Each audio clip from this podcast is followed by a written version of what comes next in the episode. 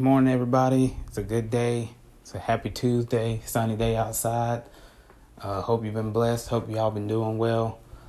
Uh, the Pelicans finally got themselves a victory. It was a good feeling. It was great to see us finally get a win, uh, finally be in the winning column, the winning side of things, and hopefully this will be, what I think, a turnaround for the New Orleans Pelicans organization. Uh, we saw Zion play uh, more minutes, even play a little bit better, you know, be more physical, make those shots we're used him making.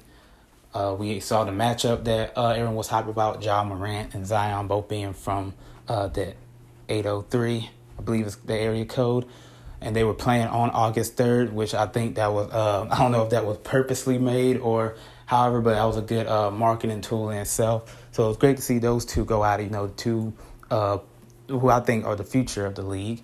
And it was great to see, uh, you know, the whole Pelicans organization as a whole uh, come together and not go 0 and 3. So it's so it, it, was a good night to be a Pelicans fan.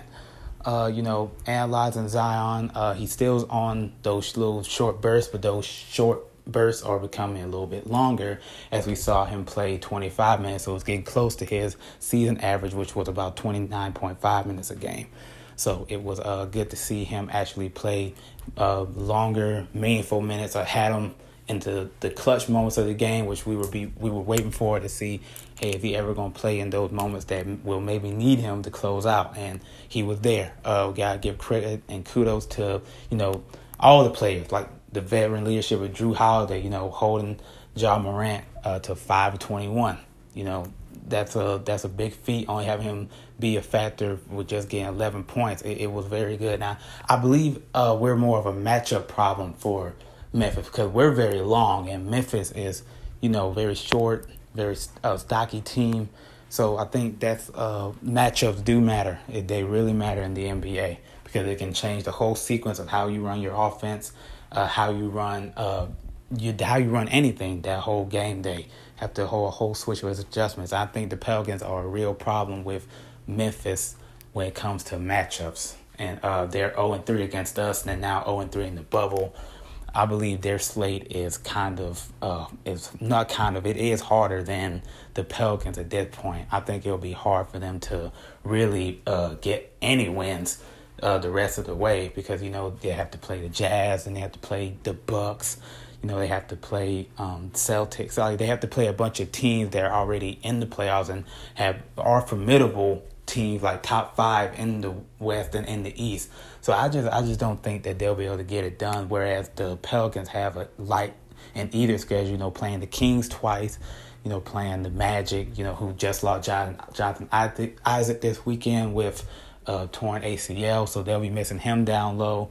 You know, his length will have been a problem for Zion, I would think, just length alone. Wouldn't know about athleticism because he had just came from a knee injury. But then again, that's beyond the point. Uh, but I, I feel like our road is a bit easier than Memphis's. So, but we'll see how it plays off. You know, I haven't been right about all my takes. You know, I thought we were going to win against the Jazz. We ended up losing. So, you know, basketball and sports itself, it, it's about, like I said, the first podcast, about the X's and the O's, not the Jimmy and the Joes.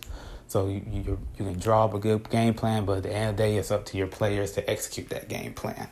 So uh, it was good to be on the winning side. Like I always say, uh, my Yankees got themselves a victory. They're starting off really well. They're eight and one, which is uh, one of the best starts we have. You know, uh, we we look more healthy, especially Aaron Judge.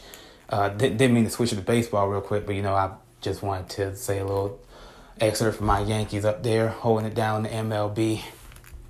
And uh, you know, my other team you know, the Lakers, not exactly my team, you know, I'm, I'm Team LeBron, as I say. I think he's the GOAT. I'm a LeBron, big LeBron fan. It was great to see them clinch the number one seed in the West. First time they've done it since 2010.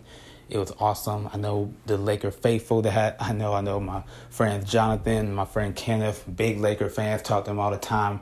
And uh, they're, they're very excited for uh, their chance to finally be in the playoffs. You know, I, I, it's a special year too with you know, Kobe dying, Kobe's tragic death this year. None of us were expecting. We expect him to be around uh, with basketball for a long, long time. So I believe that's more of a push and anything for LeBron to bring a championship back to the Lakers. And right now, uh, I know the road won't be easy for them because you know a lot of these Western teams are looking really good. Like the Rockets look well. I mean, it wasn't an easy feat to defeat the Jazz last night. I mean, uh, the Clippers, which were they had tough time when they were uh, just two men down. So it what will happen when they're all fully in there, fully healthy, fully equipped. So that'll be interesting. So it won't be an easy road, but I still have the uh, Lakers going to the finals in general. Just my take. But then again, going back to the Pelicans, it, I think this is a good developing year for them, a good growing up year for them. You know, we have a bunch of young players. We're one of the youngest teams in the league, I believe. You know, um, so you have to think. I mean, the way that we rally from being a record of six and twenty-two, having a thirteen game losing streak, to where we are now, to actually have a chance to make a push to get into the eighth seed is a is amazing in itself, given the youngness and the adversity we've had to come through pre Zion and post Zion. Excuse me, post Zion. So I think that this has been a successful season, maybe not in terms of record, but in terms of the longevity. We now see we may have our future for the next five to ten years developing. You know, uh, you have a guard in Lonzo Ball who, when he actually decides to become maybe a scoring threat instead of just a pass first threat, we see he can actually make the adjustments to score. You know, he improved on that jump shot. You know, Brandon Ingram improving on that turnaround, which has now become a, a reliable turnaround, I believe. You know, he's uh, slated to be the most improved player of the year. So, you know, you have all those factors. You know, rookie and Zion. You have the vet leadership of Jrue Holiday and J.J. Redick. You know, important leadership for those young guys and the uh, room. So it, it's it's been a great year to see them develop this year and see them, you know, actually have a stick to itiveness in them, being a gritty team and being a team that doesn't uh, let one game decide the entire season. So it's been great to watch their development the whole year, and I'm, I'm very excited for the future of the Pelicans organization. So then again, this is Jameer Sellers. Happy to podcast with you guys. Hope you all have a great day and stay blessed and stay safe. Peace.